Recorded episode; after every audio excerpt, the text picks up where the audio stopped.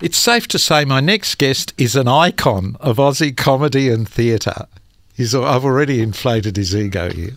He's famed for his impersonations, especially of Sir Joh and the Queen. But he's also a man of more refined talents, a pianist, no less. Right now, he's starring in Agatha Christie's The Mousetrap, which is touring around and heading to Brisbane. Gerry Connolly, a warm welcome back to the show, mate. Thanks, Bill. The Mousetrap premiered on the West End in 1952 and it's still running. In fact, it's the longest running show in the world. What's the enduring popularity, mate? It's mystery, and therefore I cannot speak about it. yes. It is. It, its longevity uh, proves that it is not just a fusty old museum piece. No. And in this, in the hands of Robyn Nevin, it has come, uh, been revivified, and it. It, it was born the same year as the late Queen ascended, and it's lasted longer than her. so, what's the plot? Ah, well, then I'd have to. If I told you that, I, I, I'd, I'd have to eat the script. The plot is it's a murder mystery set in an isolated uh, country manor in which is snowbound, and guests arrive one by one as Christie picks them off. And uh, uh, doesn't pick them off as she lines up the ducks, you see. Yeah. And uh, the mystery unfolds. So I can't say much. Um, no, of course not. About this, uh, Mr. Cruz. Now, it was originally a play, radio play, wasn't it, mate? I think she wrote it for Queen Mary's birthday. Can you yeah, believe that? No. So, uh, and it was a success in uh, someone's estimation. So she broadened it. She made it uh, made more, longer, of course, and I suppose more characters. Uh, and it played in a, a very small theatre at the the Ambassadors Theatre, I think for a number the first 20 years. It seats only 400 so that's why it was long running back then. Uh, and then it moved next door and it's been you know it's on it's been a tourist in the tourist trap traps of london uh, forever.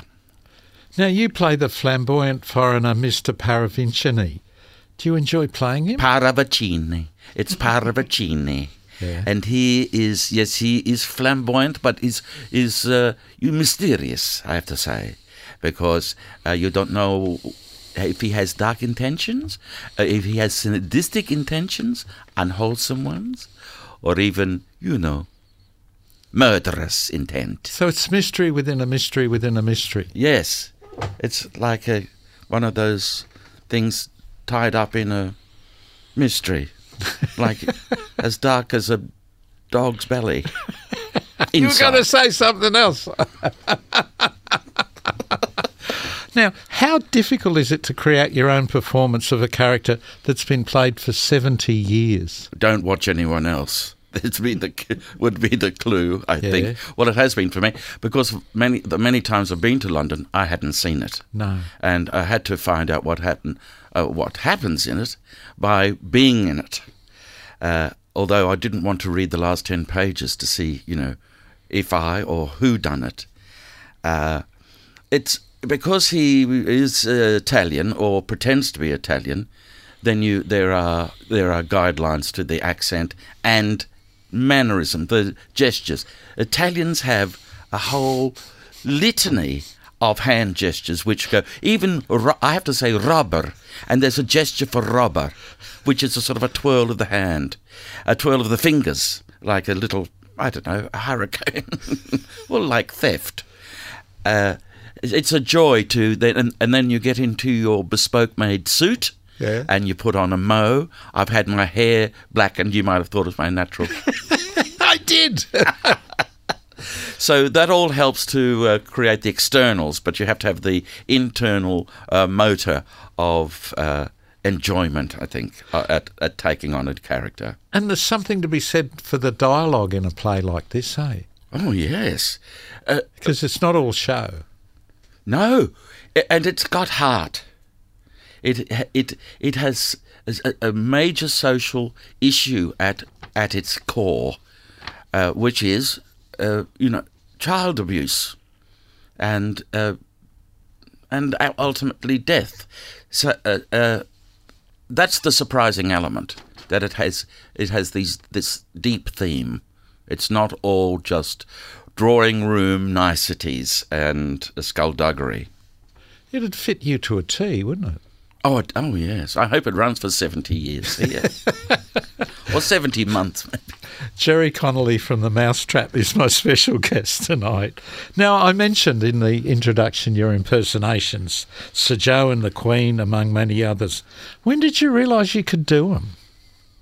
Oh, I used to do the local grocer and the bishop, and as a kid before my before my voice broke. So it it my uncle was a good mimic. My father, it's just runs in the family. Yes, like a nose. I, I can remember Sir Joh because I loved him. You know. Oh yes, well I, he's on the other side of the fence now. The other side, gone like a man walking in either either side of the barbed wire fence. So can you reach across and drag him into? Well, I'm trying side? to now. If you listen closely, that's what I'm exactly trying to do. So if you only listen, you media people take any little opportunity to make a political statement. Well, you can go and uh, and join the flies on a sticky paper. Keating is another good one. All that sardonic wit. Well, he's you know a softer voice, and um, you know slightly hesitant. He said he he has said, well, I've got I I speak very softly.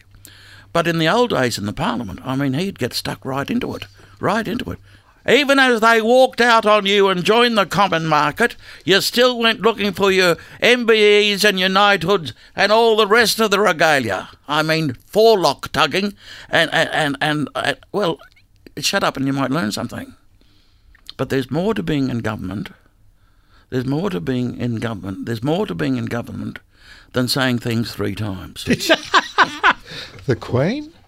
The oh Queen? yes. Well, Is it too early to impersonate her now? No, uh, that the nor- the one in the northern hemisphere may have died and gone to her reward, but but on this side, I can get away with it. I think very much. You see, it's rather easy if, if, if being a queen if you if um, you don't think that she doesn't cease to exist.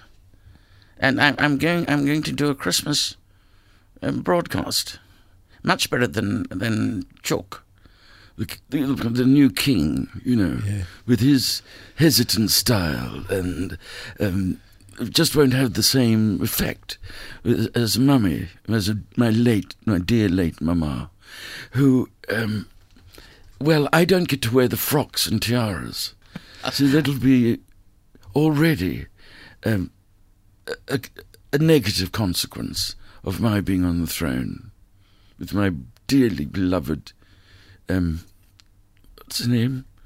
Camilla. Does it come easy? Sometimes. Some of them occur to you. Some of them inhabit you. And How does it feel to have them inhabit you? oh, it's what when you get it, it's a bit weird. Yes. But then you can enjoy it. Yeah, uh, and on long drives, you can have all these people in the car with you. If you're by yourself, Yeah. you wouldn't. you So, who's your favourite in the car? Well, I can't think it would be Margaret Thatcher because she has to she has to speak either very confidentially, very much, or Be rock. Be, I can't do that at this time of night after doing shows. So, what's more important? Is it sounding like them? It's a musical uh, ability, I think. So it's the music of someone speaking. So the pause, the breath, the pausing, the lips, the teeth, and the tongue, and the attitude that you have very much in in within, Mr. Cruz. So, you're very good at reading people, aren't you? Yes. Reading their souls. Oh yes, Bob Ellis said, "Well, Connolly, he he puts your soul into a into a sandwich and munch, crunches it up. You know, I mean, he steals your soul, and so it goes." Comic and actor Gerry Connolly's with me tonight, if you haven't guessed. Now, tell me about Fast Forward, because that was a golden age of comedy, wasn't it? It was. And I was accepted into the fold after my own uh, ABC show f- finished in 1988. Uh, uh, Steve Vizard, Steve was great. He felt that, that I was. He thought I was great, and that I was that I was terrific. Everything's just great, and everything's just terrific with Steve. And he invited me into Fast Forward. Oh, that was Bert Newton saying Fast Forward. then. So, um, how hard is it to do like great comedy? Oh, it's very hard. Yeah, tell me.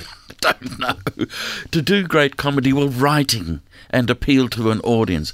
I don't watch a lot of comics. I watch a lot of the old, older comics for their Yeah. for their shtick and their attitude. Yeah. Uh, I don't really. I haven't really been. I've been. If if if it, in the early stages, of course, I was. Um, I was influenced a little by Barry Humphries Yes. and uh, but Barry invented his characters. I, uh, I, I, I impersonate real people. And you catch their souls. Oh, You're like a soul catcher, aren't you? oh, but I don't destroy them. I hope. So, does doing comedy get easier with age? No, the expectation is is Yeah. uh, is more. It, it's more fun. Well, it's uh, Phyllis Diller said, uh, uh, "I hear you're terrific." My knees shook for ten years. Are yours still shaking? No, I've lost a knee. No, I haven't lost a knee, but um, you get a little. You, you do get some butterflies, Yeah. and every uh, uh, you know every first entrance in in the mousetrap. Uh, of course, you have to be super aware of where you are and what you're doing and the part you're playing in a great ensemble. So, so where does your creative drive come from, Gerry? Others' souls, no, No. my own, my own soul and observations and attitude to life, I suppose. Uh, um, it's an eye, it's a lens, isn't it, on the world from your experience. My special guest is Gerry Connolly. Um, now you once said, and I get this. Talking to you, I get this. The hardest character to play is yourself. How? That sounds a cliche, isn't it? It sounds like it, but it's not. I think I am a sponge, and uh, in the positive sense, Yes. and I respond to the people around me.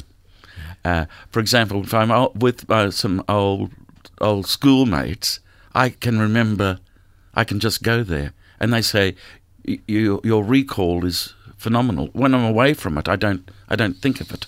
Right. So, well, of course, that's that's the uh, that's the nature of society, isn't it? That do your influence, and if it takes a village to raise a, a child, uh, I respond to each village that I find myself in. Do you reckon you're hard on yourself? Oh, yes. Even now? Oh yes, it's uh, it's hard to it's it's not easy stop to stop being hard on yourself. I'm very self-critical. Uh, I'm a failed perfectionist. That's why I think. But you're very kind. Well, that comes from my family, Yeah, tell me. my parents, and and brothers and sisters. I try to be kind and kinder uh, than uh, I sometimes am. It's it's a nice thing to try to be, rather than cruel. Don't you think? Yeah. So, in the kindness ratings, where would you put yourself? Oh, I can't. I, I couldn't possibly. That No? no, I wouldn't. I, I wouldn't be. I'm not as. I wouldn't be as kind as you. Now, um, does being creative naturally make you more self critical, kind of striving for that perfect performance? Yes. Yes, I give myself notes. I think we all do, actors. Give ourselves notes on. Uh, uh, when the director gives us notes after a performance, we sort of we already know we know our faults. It's a bit like confession. Yeah. So, um, what Uh, makes Gerry Connolly happy? Or making people laugh is Yes. is, is a very Yeah. there's great stimulation, and to oh, I think that's a a vocation. I did think that I'd want it to be something more serious, Yeah. but there's a book called Funny Way to Be a Hero. Not that I'm a hero; it's overused now anyway. Yeah. But it's uh, if you accept it eventually, as I have, uh, it it is uh, it is a benefit to society and to yourself. I think. I hope. I hope. And I said to the man who I was giving an award to, um, what made you do it? And said, it's my training. And I think that's what my life has been. It's about being, it's my training and duty. Gerry Connolly, God bless you. Oh. Thanks so much for talking to us tonight. Thanks, mate. Thank you.